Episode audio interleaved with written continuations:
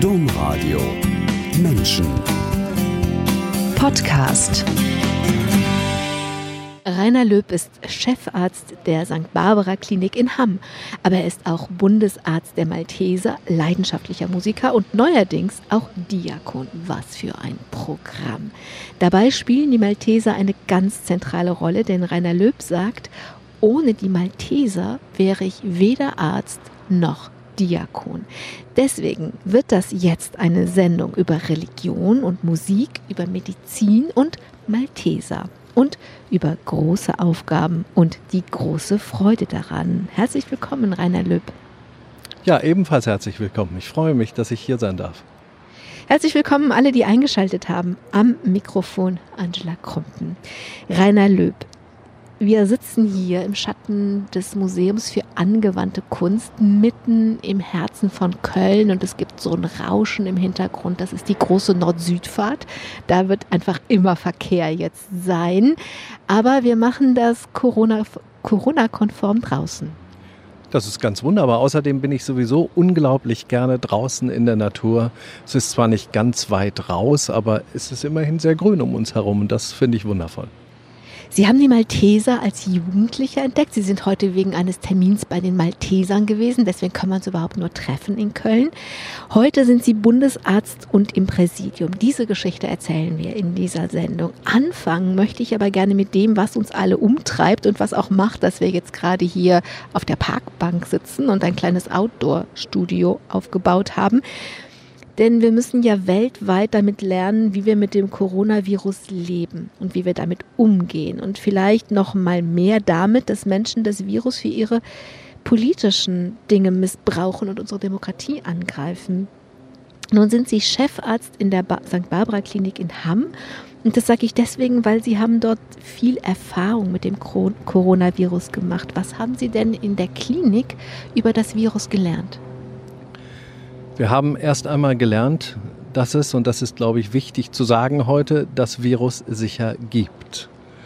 Und dass dieses Coronavirus, wie wir es alle heute nennen, oder SARS-CoV-2, wie dieser schöne, komplexe wissenschaftliche Name ist, tatsächlich schwere Erkrankungen macht.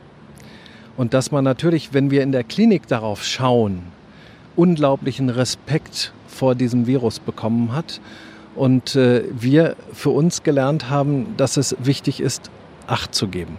Acht zu geben aufeinander, Acht zu geben, vor allem auch deshalb, weil es Menschen gibt, die von diesem Virus schwer betroffen sein können. Wir wissen immer noch nicht genau, wer es insgesamt ist, aber wir wissen sicher, dass es ältere Menschen sind und dass es Menschen sind, die Vorerkrankungen haben, die dann auch zu Organschäden geführt haben. Also vorsichtig sein, Acht geben, da es eine Erkrankung ist, für die wir bis heute keine spezifische Therapie haben und eine Erkrankung ist, gegen die wir nicht impfen können und wo wir keine nennenswerte Immunität in der Bevölkerung haben. Wenn ich das richtig erinnere, dann haben Sie viele schwere Fälle in Ihrer Klinik gehabt, aber niemand hat sich angesteckt. Daraus kann man doch auch viel lernen.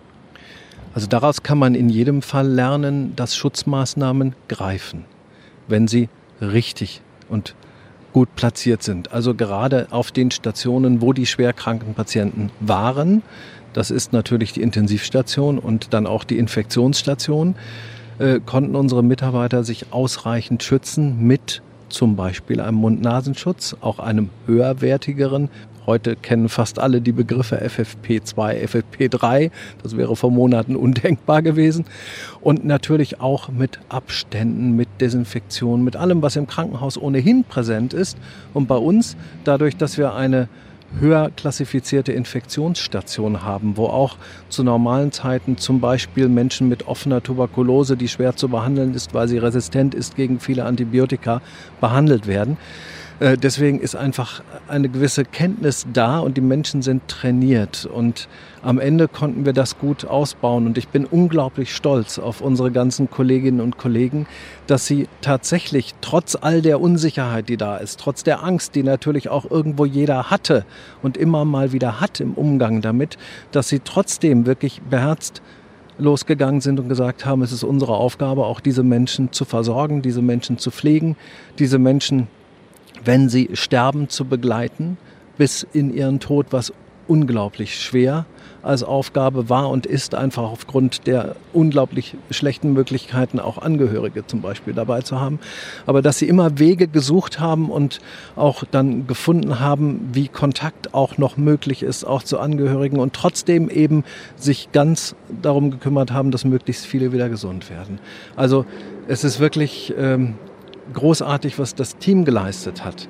Auf der anderen Seite, ja, wir wissen, es kann eine ausgesprochen schwere Erkrankung sein und gerade für die älteren Menschen und die vorerkrankten Menschen ist es in einigen Fällen auch wirklich tödlich. Wir können uns schützen. Sie haben gefragt, was haben wir gelernt? Wir können uns schützen, auf jeden Fall. Und wir haben gelernt, dass man das Ganze nicht auf die leichte Schulter nehmen sollte. Wir müssen akzeptieren, dass dieses Virus in der Welt ist und dass es unsere Welt auch nicht wieder verlassen wird wie wir hoffen könnten. Aber es ist nun einfach da.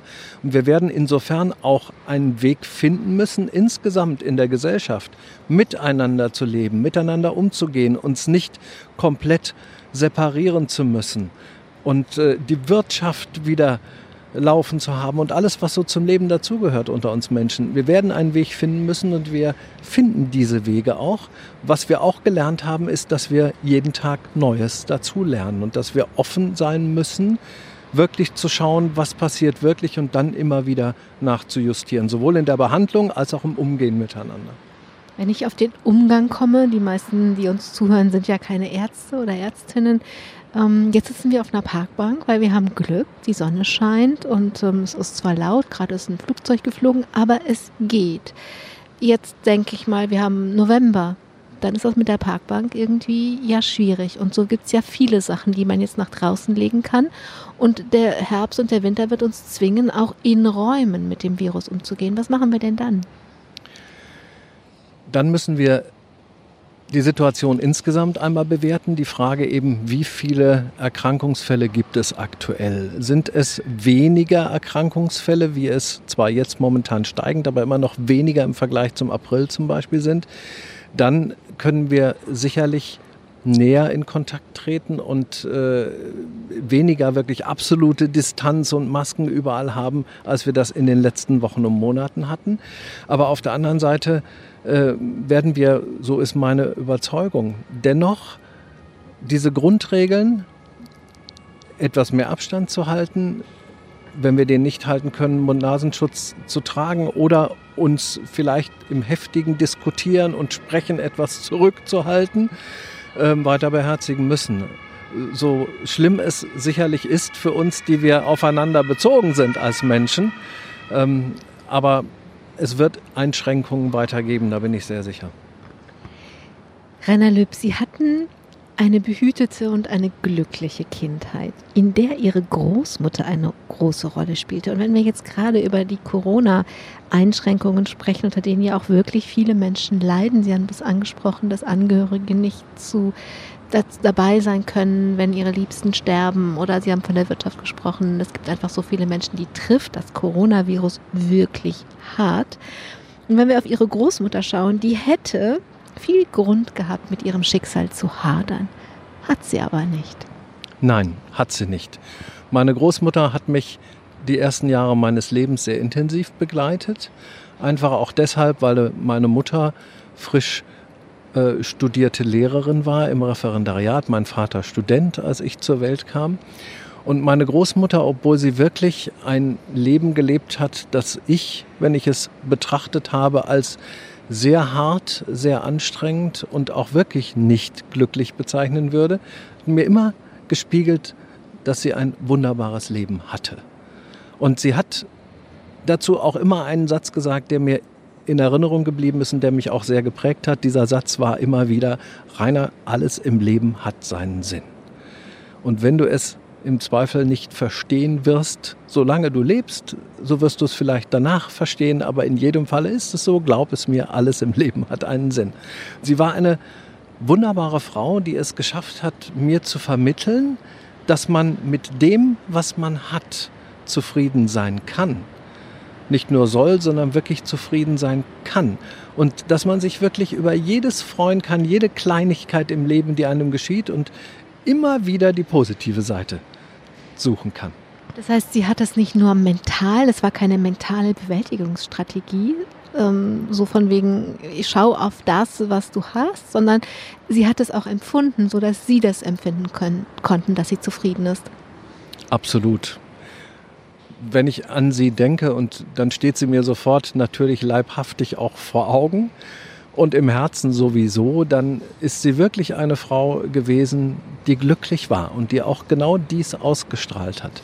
Jetzt habe ich sie in den schweren Zeiten ihres Lebens, wie ich sie äh, einschätzen würde, im Krieg zum Beispiel zwei kleine Kinder zu haben, einen Mann, der in den Krieg zieht und nicht wiederkommt und die sie dann und wo sie dann die beiden Kinder alleine erziehen musste, als gelernte Näherin, alles sicherlich nicht einfach. Ähm, so hat sie mir trotzdem immer gespiegelt, dass das insgesamt betrachtet ihr Leben wunderbar war. Das ist toll. Also, sie hatten diese Basis von ihrer Großmutter. Sie waren aber auch ein schlaues Kerlchen. Sie konnten lesen, als sie in die Schule kamen und die, Leser, die Lehrerin hat das dann auch schnell genutzt, hat sie vorlesen lassen. Das machen ja gute Pädagogen und Pädagoginnen so. Und sie haben das geliebt. Sie haben das Vorlesen geliebt. Und dann standen sie schwupps nach der Kommunion mit neun Jahren vorne in der Kirche als Lektor. Ich vermute der jüngste Lektor ever, oder? Ich habe keine Ahnung. Ich kann es Ihnen nicht sagen. Ich habe ja keinen Vergleich gehabt und habe ihn auch heute noch nicht. Aber Lesen, ja, das war für mich immer zentral. Ähm, ich habe, soweit ich mich erinnern kann, auch nicht den Druck durch meine Volksschullehrermutter bekommen, dass ich lesen lernen muss, sondern wie es mir erzählt wird und wie es auch in meinen Erinnerungen ist, habe ich gefragt, was das ist für ein Buchstabe und wie man den ausspricht und habe dann sehr spielerisch lesen gelernt, was natürlich toll war. Denn so ist das wirklich verinnerlicht worden. Und dieses Lesen hat mich sehr begleitet. Hier in Köln fällt mir gerade ein, habe ich eine der Sternstunden meines Vorlesens erlebt, als ich, ich weiß gar nicht mehr in welcher Klasse es war, zu diesem Vorlesewettbewerb ging und dann die Regionalausscheidung gewonnen hatte und dann nach Köln hier ins Funkhaus durfte und dann dort Erich Kästners kleinen Mann vorlesen durfte, was ein unglaubliches Erlebnis war. Aber natürlich auch in der Kirche, äh, andere wurden Ministranten und ich wurde Lektor. Das ist ja bei Erich Kästner, kann das ja jeder verstehen, weil das ist ein Kinderbuch und das kann man, ne, so. aber bei der Bibel, das setzt ja voraus, dass sie als neunjähriges Kind die Worte nicht nur vortragen konnten, sondern sie sinnhaft vortragen konnte. Also müssen sie ja irgendwas davon begriffen haben, von dem, was da in diesen schweren Texten steht. Ja, sicher. Ähm, aber das ist eigentlich, glaube ich, auch bei jedem anderen Text so. Natürlich, der kleine Mann von Erich Kästner erschließt sich vielleicht einem Kind etwas einfacher. Auf der anderen Seite hat mich natürlich auch durch das Elternhaus geprägt, die Bibel begleitet von klein auf. Äh, die Kinderbibel, die erste, die ich bekam, als ich klein war. Meine Mutter, die unter anderem Religionslehrerin gewesen ist, hat natürlich auch das ihre dazu beigetragen und einfach auch unser Leben in der Gemeinde. Mein Vater, der Lektor war und insofern natürlich ein gutes Vorbild.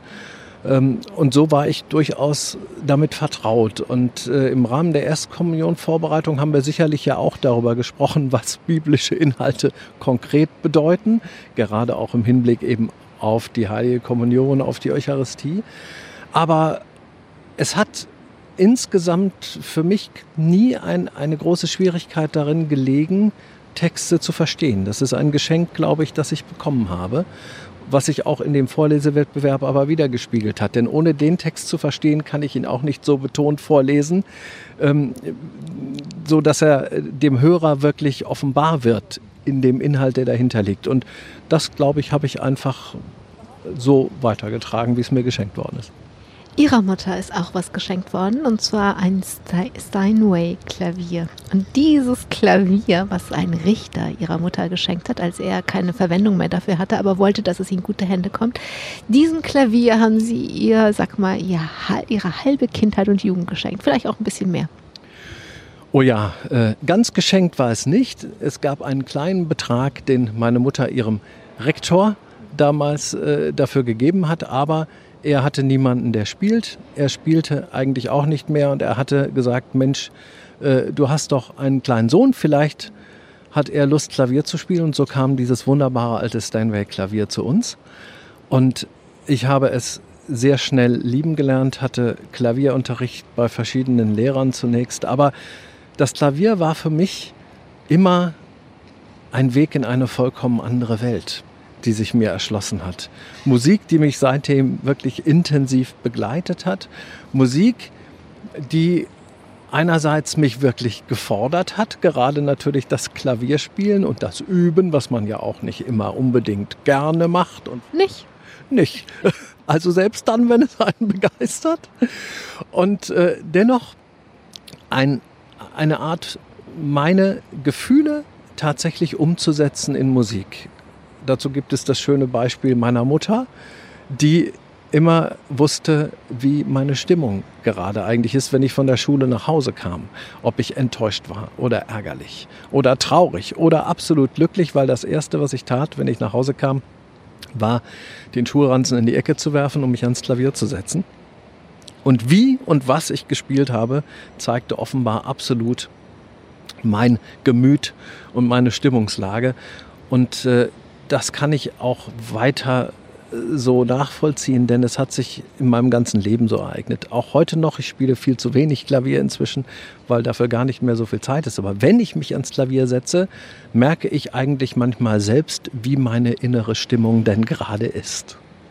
Ist also eine andere Sprache. Sie haben eben gesagt, eine andere Welt entdeckt, aber eine andere Welt, ähm, die sie so fasziniert hat, dass sie das zu ihrem Beruf machen wollten. Sie hatten Ambitionen, sie wollten Konzertpianist werden, sie haben noch die Oboe dazu genommen, weil wenn man Musik studieren will, braucht man zwei Instrumente.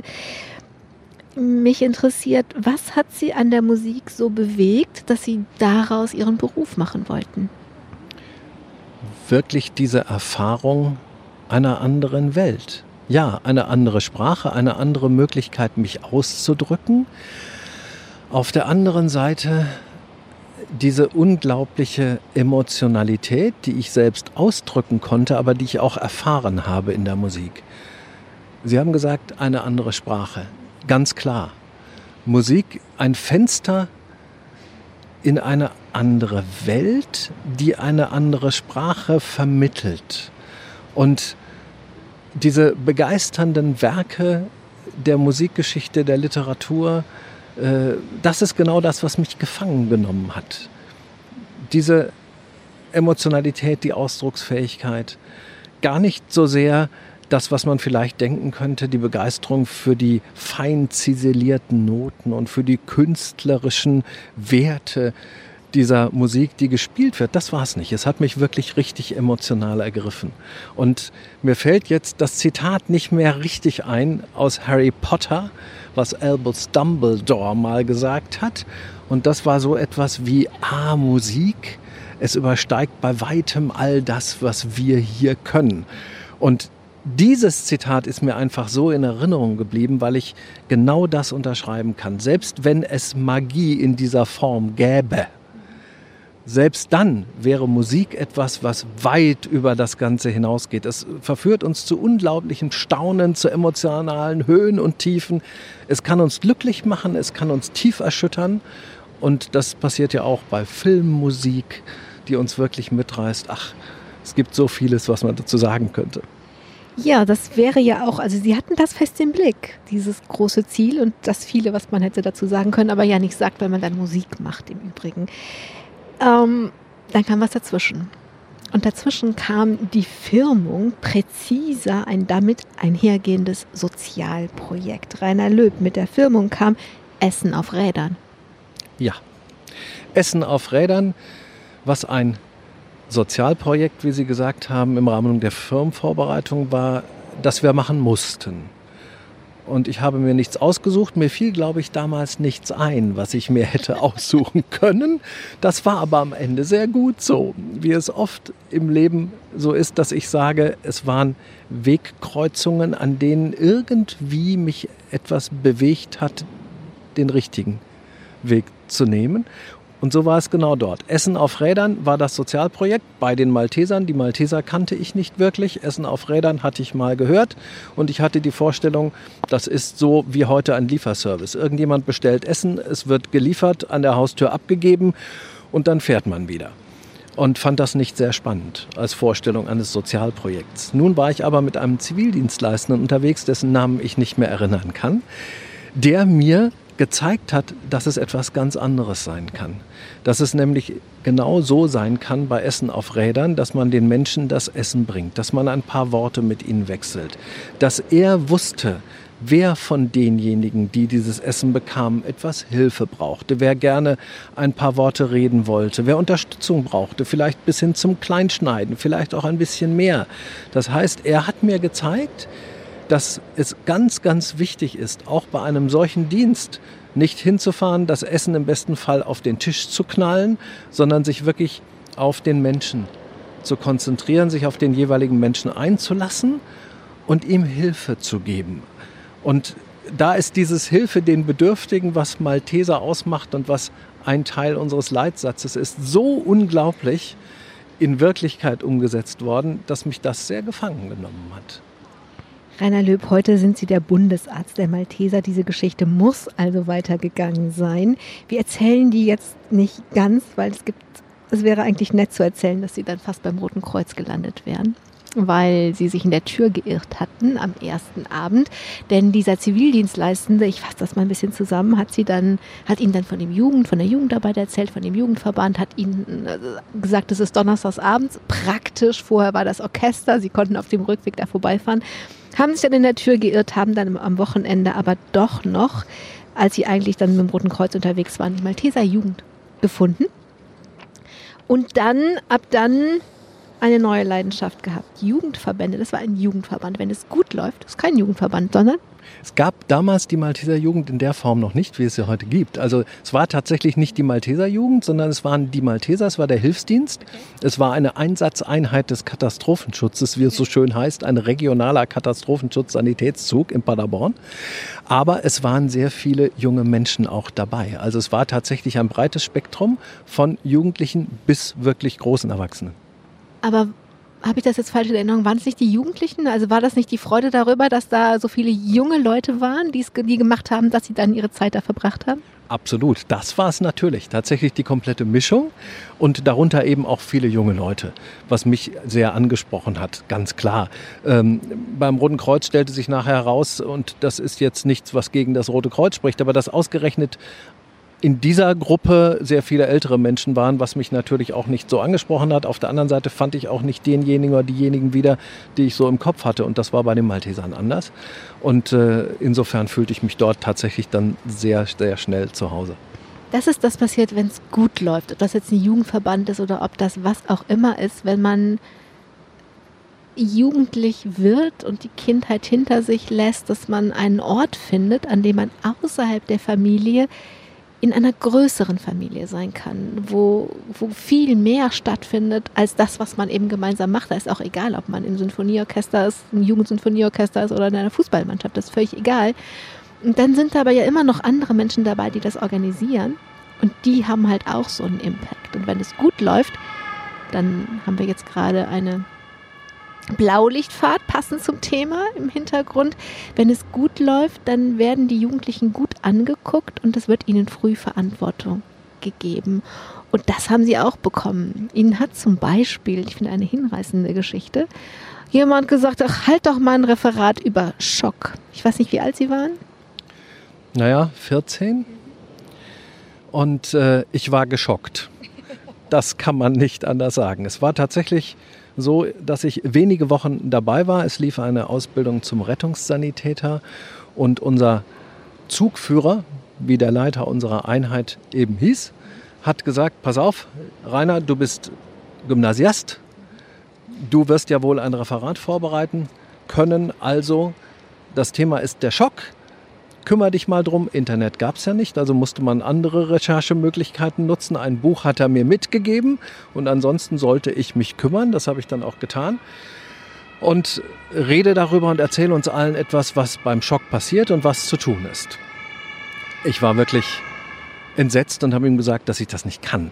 Dass ich überhaupt gar nichts von Medizin verstehe, dass ich ganz neu bin. Er vertraute mir, beziehungsweise er traute mir zu, dass ich das schaffen würde und ließ nicht davon ab und sagte, du machst das schon. Damit war ich tatsächlich in der Notwendigkeit, etwas vorzubereiten. Ich habe das getan, war fürchterlich nervös. Als ich mit diesem Referat begonnen habe, da saßen ja nun nicht nur junge Menschen, sondern ganz viele, ganz erfahrene Menschen, die Sanitätsdienste und alles Mögliche schon längst viele Jahre machten. Ich durfte über den Schock reden. Aber ich habe festgestellt. War nicht auch noch ein Arzt dabei? Natürlich. Unser damaliger Diözesanarzt Dr. Gerhard Markus, der natürlich für mich ganz, ganz, ganz hoch und fantastisch qualifiziert war. Und da bekommt man natürlich etwas Schweißperlen auf der Stirn. Aber ich habe festgestellt, Sie haben mir zugehört. Keiner hat wirklich protestiert. Selbst der Arzt hat nicht gesagt, dass ich etwas Falsches gesagt hätte. Ganz im Gegenteil. Hans-Georg Witzel, der unser Zugführer war, und äh, Gerhard Markus als Diözesanarzt haben mir nachher gesagt, dass es richtig gut war und dass ich mich dann mal darauf einstellen darf, das demnächst öfter zu machen. Das haben Sie gemacht und das hat Ihnen Spaß gemacht und ich weiß nicht, aber mein Eindruck ist, diese Malteserzeit war dann am Ende vor allen Dingen für Ihre Klavierlehrerin schlimm, denn Rainer Löb, Sie haben die Musik dann aufgegeben und wollten Arzt werden. Also die Musik als Beruf aufgegeben, natürlich als Hobby nie ganz und als Freude stiftend. Aber ja, über die Zeit bei den Maltesern reifte so der Gedanke, dass Medizin sehr faszinierend sein kann und zumindest die Idee, alle Optionen offen haben zu wollen. Und insofern war es natürlich auch wichtig, ein Abitur zu machen und auch gar kein möglichst schlechtes Abitur zu machen. Brillant wurde es dann trotzdem nicht, aber es hat gereicht. Und äh, diese Leidenschaft war einfach geweckt und natürlich zunächst durch die spektakulären Dinge wie Rettungseinsätze oder wie wir eben gehört haben, Blaulichtfahrten.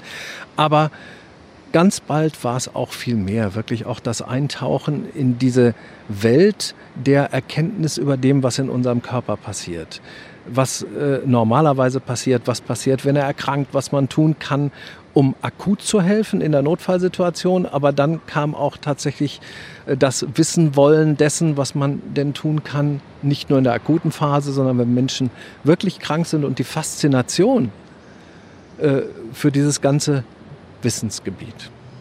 Ja, die hat sie dann so gepackt, dass sie tatsächlich Medizin studiert haben in Aachen. Sie haben dann in Paderborn weiter ihre Malteser-Geschichten gemacht. Sie haben in Aachen sich auch ein Klavier gesucht, das sie weiter üben konnten. Wollten Arzt werden und sind Arzt geworden. Ich springe jetzt ein bisschen, denn eigentlich wollten sie gerne Kinderorthopäde werden. Daraus ist nichts geworden und ich weiß nicht, ob Sie das so gesagt hätten, aber mein Eindruck war, wenn Sie hätten sagen sollen, was Sie nicht werden, dann würden Sie sagen Anästhesist. Und jetzt sitzt aber ja ein Anästhesist vor mir. Wie ist das denn passiert? Auch da sind wieder Menschen entscheidend, wie so oft und wie eigentlich immer im Leben. In diesem Falle ein Mensch. Das war Dr. Johannes Hess, mein erster Chef im St. Johannes Stift in Paderborn, der mir während meines praktischen Jahres schon vermittelt hat, dass es ein faszinierendes Fachgebiet ist, der mir viel schon Freiheiten gegeben hat, etwas zu lernen in diesem Fachgebiet. Und dann gab es die liebe Maria Mauroschat, die Assistenzärztin war, die einzige Stelle für Assistenzärzte, die es in dieser kleinen Abteilung gab und die sich dann aber entschieden hatte, lieber Allgemeinmedizinerin werden zu wollen, insofern das Fach wechseln musste und die irgendwie das Gefühl hatte, damals waren ja Stellen auch nicht so leicht zu bekommen für Ärzte und schon gar nicht das, was man wollte, Kinder oder Orthopädie undenkbar, ähm, die irgendwie das Gefühl hatte, Anästhesie könnte auch etwas für mich sein. Und die eines Tages zu mir kam und sagte, pass mal auf, der Chef sitzt unten beim Vorbereiten von Patienten auf einer anderen Station. Ich habe schon alles klar gemacht. Ich werde ja wechseln. Jetzt gehst du zu ihm runter und sagst, dass du die Stelle haben möchtest.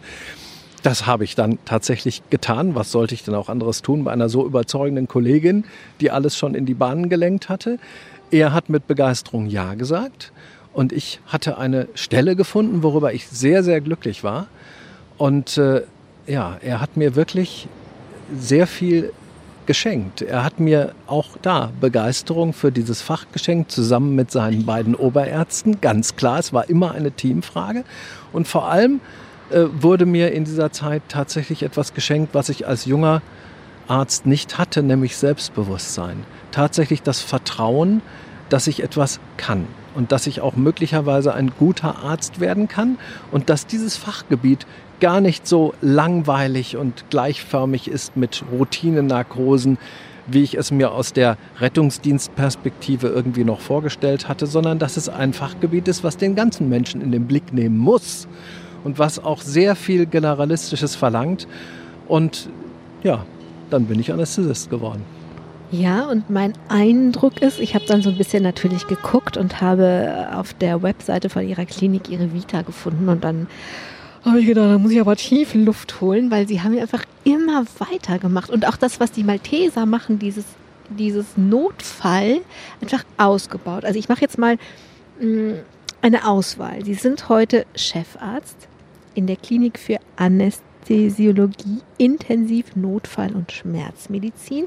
Und dann gibt es noch eine lange Liste von Zusatzqualifikationen und die kann ich nicht ganz vorlesen, aber ich kann vorlesen, dass sie Intensivmedizin gemacht haben zusätzlich, Intensivtransport zum Beispiel, eine Qualifikation als ärztlicher Leiter des Rettungsdienstes, Qualifikation leitender Notarzt, Zusatzbezeichnung Labordiagnostik. Also Sie haben das, was Sie da als Jugendlicher, deswegen erzähle ich das, angefangen haben, über den Anästhesisten, wie perfektioniert, wie einmal rundherum alles gelernt. Oh, es gibt noch ganz viel zu lernen, natürlich. Ja, ich weiß. Sie müssten jetzt äh, als Hörerinnen und Hörer den Gesichtsausdruck sehen, den Frau Krumpen gerade hat. Aber ja, es ist ja schon so viel und auch einfach, ich meine, gut, das ist, wenn man was wirklich verstehen will, macht man immer weiter. Das verstehe ich sehr gut. Aber es ist ja tatsächlich, Sie sind überhaupt nicht stehen geblieben. Sie haben sich das alles rundherum erarbeitet. Ja, das stimmt. Aber das hat auch wirklich Freude gemacht immer wieder weiter zu lernen. Mein Sohn hat irgendwann vor kurzem gesagt, Papa, jetzt hast du gerade die letzte Prüfung gemacht zum Krankenhaushygieniker, jetzt hast du ja eigentlich nichts mehr zu lernen. Willst du nicht mit mir zusammen anfangen zu studieren? Gesagt, äh, nein, eigentlich bin ich jetzt schon ganz zufrieden. Auf der anderen Seite so ein bisschen gejuckt hat es doch weiter zu lernen. Etwas, weiß noch nicht so richtig was. Ähm, aber das ist etwas, äh, das mich auch wirklich immer angetrieben hat, einfach weiter zu lernen. Und wenn am Ende dann eine Qualifikation steht, heißt es ja, dass man tatsächlich das Ganze so gut lernen sollte, dass man eine Prüfung übersteht. Und äh, das ist zwar jedes Mal wieder eine Herausforderung, aber es ist tatsächlich auch wichtig, meines Erachtens nach, immer in diesem Prozess zu bleiben und damit auch zum Beispiel für eine eigene Abteilung und Klinik immer wieder Dinge mitbringen zu können, die uns besser machen. Also, und das, es kreist, das sehe ich aber doch richtig, es kreist alles um Notfallmedizin. Nicht ganz. Also die Krankenhaushygiene ist äh, natürlich noch mal ganz speziell, aber die anderen Punkte natürlich ganz klar. Also Notfallmedizin ist ein Dreh- und Angelpunkt gewesen, der mich in die Anästhesie gebracht hat. Und die Anästhesie ist ja einfach, in dem die Notfallmedizin quasi dazugehört. Jetzt sind Sie ja Chefarzt, aber eigentlich wollten Sie ja Arzt werden. Ich sage tatsächlich eigentlich, weil als Chefarzt haben Sie natürlich ganz andere Aufgaben. Wie viel Arzt kann denn der Chefarzt Rainer Löb noch sein?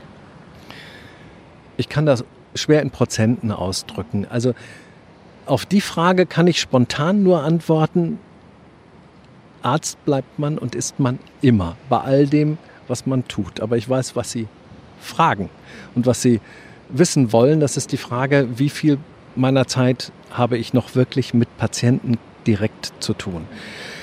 Das ist natürlich weniger als als Assistenzarzt. Da waren es 100 Prozent. Heute sind es 30 bis 40 Prozent der Zeit. Manchmal etwas mehr, manchmal etwas weniger. Einfach weil dazu sehr viele administrative, organisatorische Dinge gehören. Abteilung organisieren, äh, darüber hinaus äh, hat mich unser Träger vor ein paar Jahren zum ärztlichen Direktor berufen, was tatsächlich Mitarbeit im Direktorium des Hauses und damit Weichenstellungen für das ganze Haus bedeutet. Aber mir ist es wichtig, dass zumindest die ärztliche Tätigkeit noch wirklich einen guten Prozentsatz ausmacht. Das war einige Zeit sehr viel weniger, weil die Direktoriumsarbeit sehr viel mehr gefordert hat. Heute ist das wieder in etwas anderen Bahnen. Und ich glaube auch, dass es wichtig ist, den Bezug zum Menschen, den Bezug zum Patienten nicht zu verlieren. Gerade dann, wenn organisatorische Dinge mit entschieden werden müssen, damit zumindest äh, jemand da ist, der den Blick auf denjenigen hat, um den sich alles dreht. Damit nicht verloren geht, was das bedeutet, was man da entscheidet für die Menschen, die dann im Krankenhaus eben liegen. Neben all dem, was Sie als Arzt und Chefarzt leisten, sind Sie ehrenamtlich seit 20 Jahren Bundesarzt der Malteser. Das habe ich am Anfang schon gesagt. Rainer Löb, das ist ein Ehrenamt. Und in Wikipedia steht dazu, Bundesarzt ist die Bezeichnung für den medizinisch verantwortlichen Arzt einer Hilfsorganisation auf Bundesebene. Danke dafür. Aber was bedeutet das in der Praxis? Was heißt das, Bundesarzt der Malteser zu sein? Das heißt letztlich, bei allem, was Medizin betrifft, innerhalb dieser Hilfsorganisation mitentscheiden zu können, aber auch zu sollen und zu müssen. Das bedeutet als ganz praktische Beispiele, wenn es um Ausbildungsvorschriften geht, Ausbildungsinhalte, ganz einfach Erste Hilfe. Diese Erste-Hilfe-Ausbildung mit zu durchdenken, zu überlegen, was brauchen wir wirklich an Inhalten. Und wir hatten gerade in den letzten Jahren sehr viel Veränderungen der Ersten Hilfe. Wir haben die Ausbildung gekürzt auf die Hälfte der Zeit, nur noch einen Tag statt zwei. Wir haben in den Fokus genommen, was wirklich Leben rettet und nicht so sehr, geht der Kreislauf rechts rum oder links rum und äh, wie funktioniert das eigentlich mit der Sauerstoffübertragung in der Lunge und so weiter. Ähm, weil ich glaube, dass wir Menschen befähigen müssen zu erkennen, wenn es jemandem nicht gut geht, was die Ursache dafür ist. Und wir müssen sie vor allem dann befähigen und motivieren, etwas zu tun und dann vielleicht auch noch das genau in diesem Moment Richtige. Aber auf jeden Fall etwas zu tun. Und das ist schon mal das Richtigste, was man machen kann, nicht nichts zu tun. Das ist ein Beispiel für das, was ein Bundesarzt macht. Das andere ähm, ist, sich mit den Kollegen auszutauschen, neue fachliche Themen in den Verband zu bringen. Äh, das sind Gremienarbeit natürlich auch und äh, einige Konferenzen, das ist die Mitarbeit im Präsidium des Malteser Hilfsdienstes als eben Arzt in diesem Gremium an der Spitze des Verbandes. Ja, Begegnungen mit vielen Menschen äh, im Ehrenamt, äh, große Einsätze, Wallfahrten, ach, ganz viel. Auf jeden Fall etwas, was wiederum Freude macht. Und viel Arbeit. Auf diese Idee mit dem Bundesarzt ist damals Benedikt Liefländer aus dem Generalsekretariat der Malteser gekommen und er konnte darauf kommen, weil sie von Anfang an von dem ersten Referat über Schock Verantwortung bekommen und übernommen haben, auch bei größeren Einsätzen. In Paderborn zum Beispiel beim Libori-Fest oder beim Papstbesuch in Ungarn und offensichtlich war er der Meinung, das ist eine gute Idee, wenn der Rainer Löb das macht. Und jetzt haben wir ich gucke einmal kurz auf die Uhr, doch wir haben die Zeit, dass sie von einem ganz besonderen Einsatz, also wir schlabbern jetzt mal den Papstbesuch in Ungarn und so, aber es gab einen ganz besonderen Einsatz, der am Beginn ihrer Tätigkeit als Bundesarzt stand. Das war nämlich das Heilige Jahr, Silvester 99 2000. Und da sollten in Rom die päpstlichen Basiliken bewacht werden, darunter der Petersdom. Und sie haben das alles koordiniert. Daran war wahrscheinlich alles besonders und alles schwierig, sodass die Frage nach dem besonders Besonderen schwierig ist. Ja, ähm, ganz besonders ist tatsächlich, dass dies ein Einsatz war, der von der Bundesebene gesteuert wurde. Ich damals ja noch nicht Bundesarzt war. Das war die Bewerbung sozusagen im Nachhinein muss ich das genauso verstehen. Das war es natürlich nicht und es war auch gar nicht so geplant. Ähm, entscheidend ist hier wieder ein Mensch bei den Maltesern gewesen, Benedikt Liefländer, der Bereichsleiter für die Notfallvorsorge in Köln, mit dem ich über viele Einsätze über die Jahre von meiner Ausbildung damals als Zugführer ziemlich in jungen Jahren immer in Kontakt geblieben bin. Ähm, und der gemeint hat, äh, wir haben hier einen großen Einsatz vor uns. Er hat das alles koordiniert. Ich durfte einen Teil dazu beitragen. Ähm, der gesagt hat, dieser große Einsatz, die päpstlichen Basiliken zu betreuen im gesamten Heiligen Jahr und die deutschen Malteser die Hälfte, immer zwei Basiliken das ganze Jahr hindurch, äh, wäre eigentlich für dich gut, wenn du mitkämst im ersten Kontingent. Das war sozusagen die Voraustruppe über Weihnachten 99 und Silvester 99 2000, um dort die Weichen zu stellen für die Gruppen, die danach kommen, Erfahrungen zu sammeln. Wie ist das? Mit wem muss ich reden? Wie sind die ganzen organisatorischen Details? Wo stellen wir uns am besten auf? Wie gestalten wir die Sanitätsstationen? Wie gehen Kommunikationswege? Und dieser Einsatz war deshalb natürlich auch sehr besonders, weil in der ersten Woche erstens auch meine Frau dabei war. Wir haben im äh, Herbst, Sommer, Herbst 1999 gerade geheiratet gehabt. Und äh, es der erste Einsatz war, den wir wirklich gemeinsam auch gemacht haben. Und weil dieser Einsatz insgesamt neben einigen besonderen Ereignissen, die man jetzt gar nicht erzählen kann, dazu geführt hat, dass eben jener Benedikt Liefländer mich gegen Ende dieses Einsatzes fragte, du sag mal, wir suchen gerade einen neuen Bundesarzt, willst du das nicht machen? Ich meine, du solltest es tun. Und ich war wie vom Donner gerührt und habe mich gefragt, ob ich diese große Aufgabe denn überhaupt übernehmen kann. Ähm, der Bundesarzt, ich wusste nur, er trägt irgendwie goldene Knöpfe und ist irgendwie ganz weit weg und ganz hoch oben bei den Maltesern. Und so habe ich mich nun überhaupt gar nicht gesehen. Ähm, aber ich habe dann zumindest darüber nachgedacht. Sie tragen auch gar keine goldenen Knöpfe. Nein, ich bin ja auch in Zivil hier. Ach, in, in Uniform haben Sie goldene Knöpfe und Sie haben eine Uniform? Sie nicken? Wie muss ich mir das vorstellen? Na, es gibt äh, Uniformen oder Einsatzbekleidung zu ganz verschiedenen Anlässen. Also im Einsatz trägt man natürlich rote Jacke zum Beispiel und ähnliches. Aber wir haben auch so etwas wie eine repräsentative äh, Dienstbekleidung, wie es bei uns heißt. Und äh, die hat eben eine Jacke mit goldenen Knöpfen und goldenen Kragenspiegeln und so weiter. Und der Bundesarzt hat dann darüber hinaus noch einen goldenen Eskulapstab. Bueno. Vielleicht kriege ich davon ein Bild, dann würden wir das auf der Internetseite veröffentlichen. Geht das? Das ist sicher gar kein Problem. Gut, dann bin ich gespannt, wie das aussieht. Einen kleinen Schlenker noch. Ähm, also der Jahreswechsel 99-2000 war ja an sich schon was Besonderes. Also diese, diese ganze Aufgabe, was Sie da machen, das bringt Sie auch in Kontakt, also ein besonderer Jahreswechsel an einem besonderen Ort, doppelt besonders Rom und dann noch die päpstliche Basilika und dann ähm, ja so nah am Heiligen Jahr, also an den Dingen dran zu sein. Das heißt, diese Aufgabe gibt Ihnen auch ganz intensive Momente, oder? Ja, absolut. Es war tatsächlich unglaublich faszinierend, in diesem speziellen Jahr und zu diesem speziellen Jahreswechsel vor Ort zu sein. Und wir waren in der Nacht 1999, 2000 tatsächlich auf dem Petersplatz und haben dort Dienst getan. Und in dieser Nacht war der ganze Petersplatz ja voller Menschen. Das war alleine schon unglaublich. Und äh, dann wirklich auch in den päpstlichen Basiliken in dieser Zeit zu sein, mit den vielen Pilgern, die dann auch kamen, auch das war eine unfassbare Erfahrung. Ähm, auch dann sehr nah daran zu sein an ganz vielen Menschen aus vielen Ländern, mit denen Kommunikation manchmal auch nur mit Händen und Füßen möglich war, denen man aber helfen musste und auch helfen konnte. Das war faszinierend. Darüber hinaus hatten wir in der Nacht 99, äh, 2000 tatsächlich noch eine Wiederbelebung auf dem Petersplatz, die deshalb gut gegangen ist, weil tatsächlich Menschen, die herumstanden, demjenigen, der zusammengebrochen ist, sofort geholfen haben. Und als wir da waren, war also die Wiederbelebung schon im vollen Gange. Und das war sehr gut, denn das hat den Menschen am Ende gerettet. Und das bleibt natürlich auch in Erinnerung.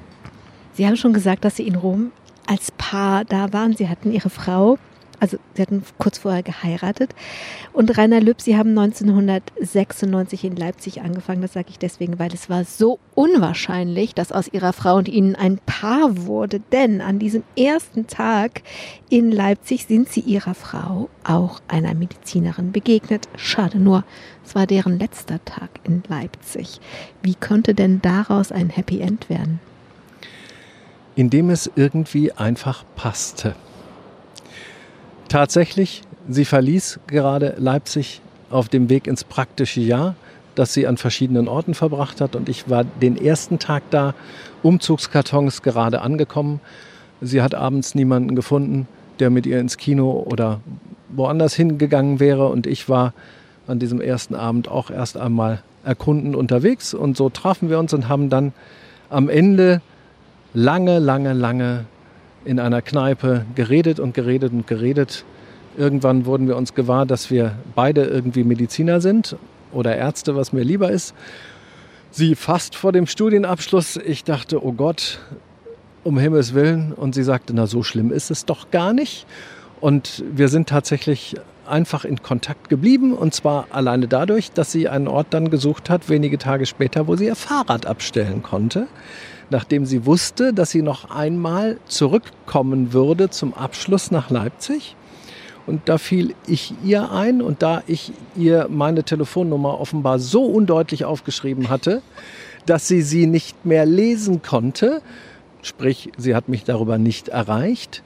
Und die Adresse aber auch da stand, hat sie beschlossen, sie fährt einfach zu mir. Und so stand sie plötzlich vor der Tür mit eigentlich der Frage, ob sie das Fahrrad bei mir abstellen kann. Und wir haben noch einmal Stunden um Stunden miteinander gesprochen.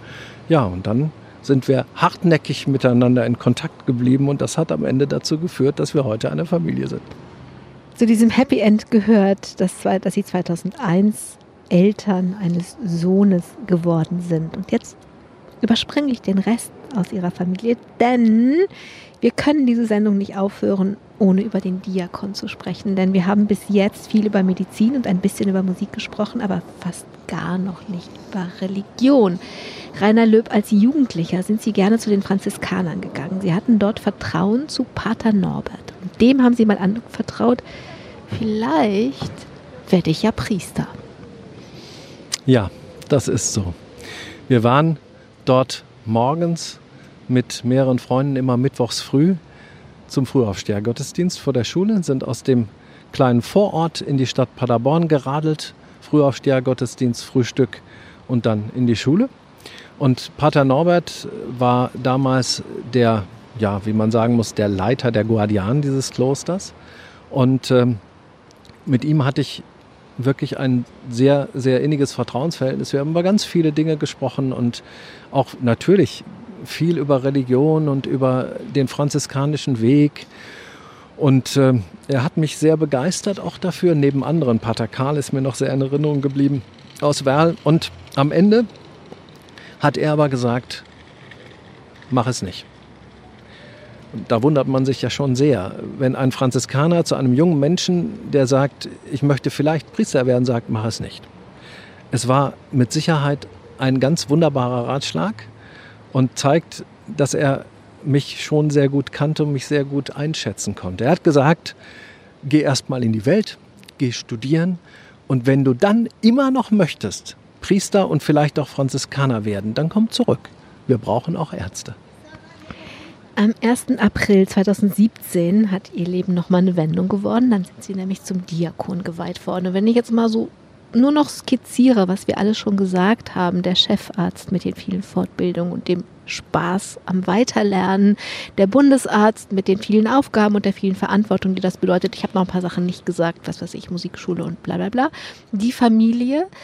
Ähm, also bei allem Respekt vor Spaß am Lernen, warum denn, und sie haben so viele Aufgaben, sie leiden ja nicht an Langeweile und nicht an Sinnentleerung, ist ja alles nicht da, ist ja alles da. Warum dann dazu noch der Diakon? Weil es eigentlich ein schlüssiger Weg ist, wenn ich meinen Lebensweg betrachte. Das wäre aber jetzt die rationale Seite, zu sagen, es ist schlüssig und es passt.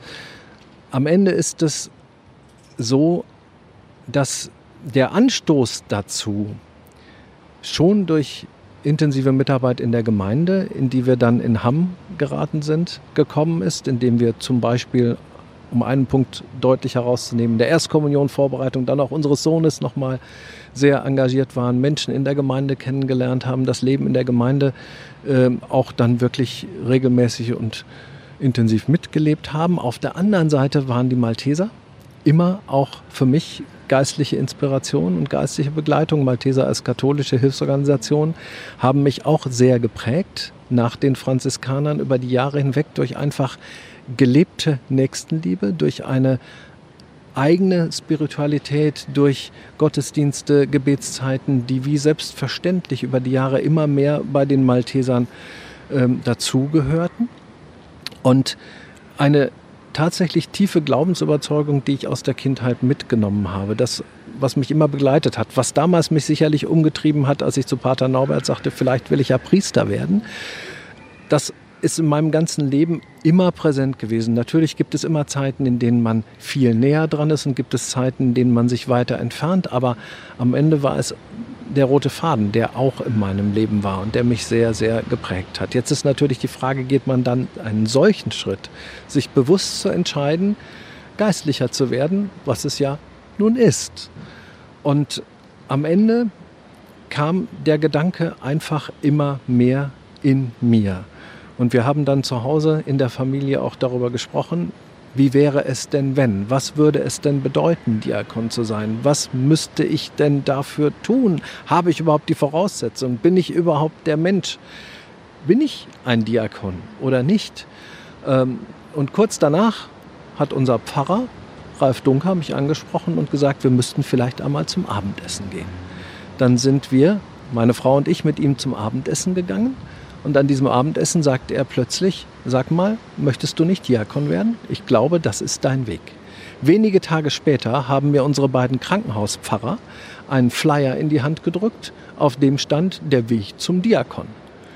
Irgendwie traf das so zusammen, dass wir uns dann auf den Weg gemacht haben, tatsächlich zu einem Informationsabend im Bistum und sich dann genau dieser Weg ergeben hat in einem tollen Diakonatskreis, den ein Mentor Theo Breul, ein erfahrener Diakon, begleitet hat und der uns drei, die am Ende gemeinsam geweiht wurden, unglaublich begleitet hat. Wir haben viele Fragen gestellt, viele Fragen diskutiert, beantwortet bekommen und sind wirklich ganz wunderbar äh, dort hineingeführt worden, herangeführt worden. Auf der anderen Seite war ich auch mit mir wichtigen Maltesern unterwegs, Frau Georg, mit dem ich in, in Ereshofen unserer Kommende um den See gelaufen bin, um ihn zu fragen, sag mal, äh, wie erkenne ich denn, dass ich das nicht mache, um da irgendwie auch eine wichtige Funktion zu haben, äh, aus mir heraus, sondern dass es wirklich mein Weg sein soll. Und er hat mir da auch sehr, sehr geholfen. Und äh, ich habe das Ganze immer wieder hinterfragt und am Ende bin ich mit dem Gefühl in die Weihe gegangen, dass es richtig ist. Aber an wichtigen Funktionen mangelt es ja einem Chefarzt und einem Bundesarzt nicht. Das kann ja irgendwie, also wenn jetzt jemand zuhört, was ist denn das? Jesuiten reden von der Unterscheidung der Geister. Also was hat denn die Waagschale auf die eine Seite gehen lassen mit dem Gefühl, ich mache das nicht wegen der anderen goldenen Knöpfe?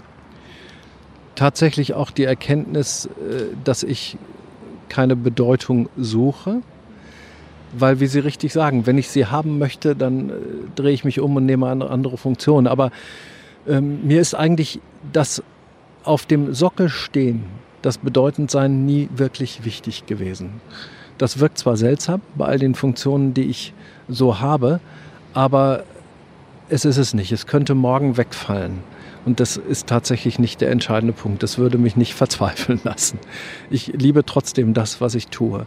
Und ähm, als Diakon ist es tatsächlich dann auch der Weg gewesen in der Gemeinde, die Begegnung mit den Menschen und am Ende das, was ich für wichtig empfinde bei einem Diakon, wenn man es wörtlich nimmt, zu sagen, es ist der, der derjenige, der dazwischen geht, der, der vermittelt, der ähm, versucht, Menschen zusammenzubringen, der versucht auch Glauben und Menschen zusammenzubringen, aber auch Menschen insgesamt zusammenzubringen. Das gelingt mir, weiß Gott, nicht immer, aber das finde ich ist eine der ganz wichtigen Aufgaben und wirklich alle Menschen mit an den Altar zu bringen und zu sagen, ihr seid hier alle richtig und ihr seid hier alle wichtig mit euren Sorgen und Nöten und ihr könnt sie wirklich vor den Herrn legen und er wird was draus machen. Das heißt nicht, dass wir nichts dran tun müssen. Das müssen wir immer wenn ich Ihnen so zuhöre, wenn ich jetzt so, ich suche ein Bild, also vielleicht ist das, wenn wir den Regenbogen nehmen, dass noch eine Farbe von Ihnen fehlte in der Welt, also dass mit dem Diakon noch eine Farbe sich entwickelt hat oder ein anderes Bild, ähm,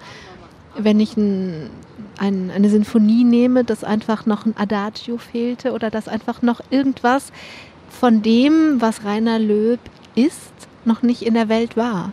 Egal ob als Musik oder als Farbe, ich suche ein Bild, um das auszudrücken. Vielleicht kann man es so ausdrücken. Für mich wäre es wahrscheinlich eher das Adagio oder eher die, die Stimmung des Klangs, die einfach noch vollendeter geworden ist. Ich, eine Klangfarbe dazu. Ja, Farbe, da haben wir es wieder, Sie haben recht, noch eine Klangfarbe dazu. Also für, für mich ist es so, dass es sich gut anfühlt, dass es für mich stimmig und rund ist, dass ich mich wirklich so sehr wohlfühle und dass es mir eine unglaubliche Freude macht, auch wenn ich natürlich überall begrenzte Zeit habe, aber dass es mir trotzdem unglaublich Freude macht, dass es genau wie die Musik ist. Auch das Diakonsein beflügelt mich und schenkt mir unglaublich viel zurück.